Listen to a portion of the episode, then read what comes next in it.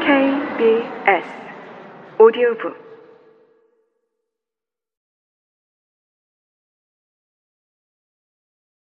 나는 나리를 붙잡아 세웠다. 그래서? 넌 소영이가 보여?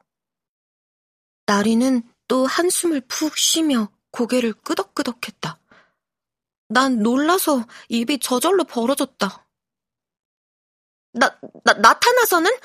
나타나서 어떻게 하는데? 나리는 천천히 고개를 돌려 나를 보았다. 눈가엔 벌써 눈물이 어른거렸다. 아무 짓도 안 해. 그냥 가만히 웃기만 해. 아무 말도 안 하고 바보처럼. 나리의 두 뺨으로 눈물이 흘러내렸다. 천하의 남나리가 고개를 숙이고 어깨를 들썩이며 울기 시작했다. 그것도 등교하는 아이들, 출근하는 차들로 북적대는 주민센터 근처에서. 우리를 이상하게 바라보는 시선들이 느껴졌다. 그런 시선보다 나리가 더 걱정되었다. 나리는 진심으로 울고 있었다. 소영이가 죽었다는 말을 처음 들은 날도 이렇게까지 울진 않았다. 나는 쭈뼛쭈뼛 나리 곁으로 다가가 어깨를 감싸 안았다. 이럴 때 뭔가 위로의 말을 해주면 좋다는 건 나도 안다. 그러나 그런 말들은 도무지 떠오르지 않았다. 소영아, 네가 뭐라고 말 좀 해봐. 순간 정신이 번쩍 들었다. 내가 무심코 소영이를 찾다니. 나리도 울다가 고개를 들어 나를 보았다. 우린 한참 동안 서로를 쳐다보았다. 묵직한 뭔가가 내 가슴을 누르더니 이내 코끝이 찡해졌다. 결국 내 눈에도 눈물이 맺혔다. 나와 나리는 부둥켜 안고 엉엉 울었다. 울음을 그치게 한 건 어떤 아저씨의 거친 목소리였다. 어이 학생들! 길 한가운데서 이러고 있으면 어떡해! 나리와 나는 눈물을 훔치고 학교를 향해 걷기 시작했다. 누가 먼저랄 것도 없이 손을 맞잡았다. 교문까지 왔을 때 우리 앞에 어떤 할아버지랑 아이가 손잡고 걸어가는 모습을 보았다. 명절도 아닌데 할아버지는 하얀 한복을 입고 있었다. 할아버지의 옷차림이 생소해서 눈을 떼지 못하는데 손자인 듯한 아이가 어딘지 낯익었다. 분명 소영이의 동생이었다.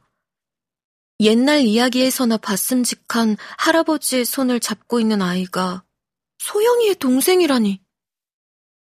야, 박채린, 너도 보여? 저 소복 입은 할아버지랑 소영이 동생 보여? 나리가 내 팔을 막 흔들며 물었다. 할아버지랑 소영이 동생은 보안관 아저씨랑 인사하고 학교로 들어갔다.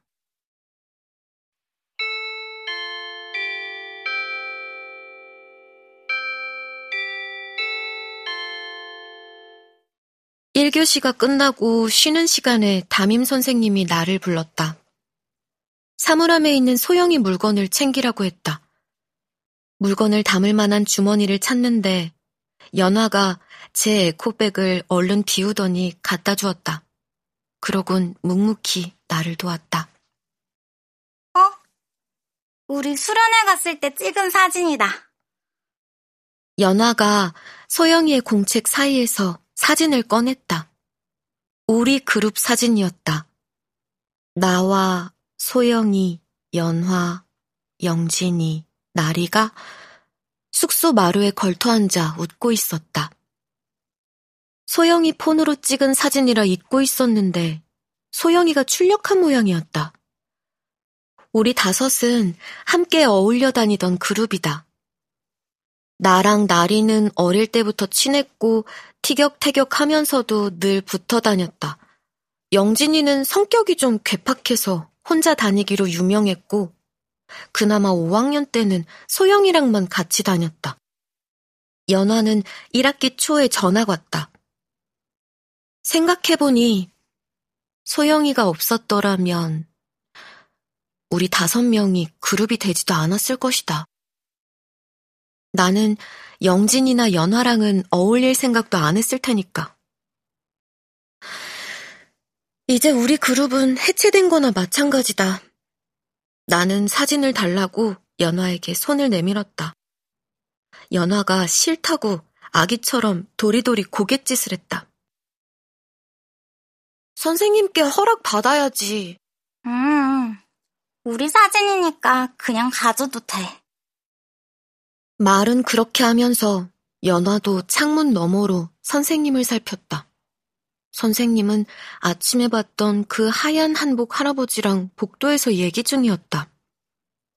할아버지의 주름살 가득한 얼굴에 소영이 모습이 얼핏 보였다. 연화는 사진을 얼른 주머니에 챙겼고 난 그냥 모른 척했다.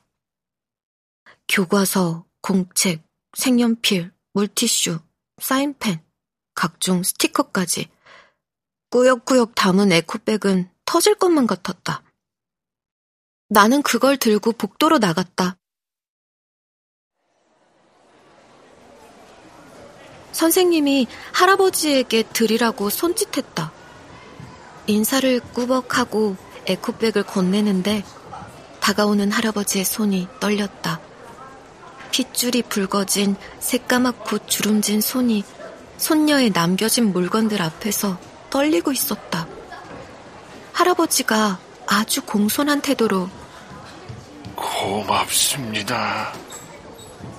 하고 나에게 인사를 건넸다. 이상하게 그 말이 내 가슴에 맺혀 오랫동안 잊히질 않았다.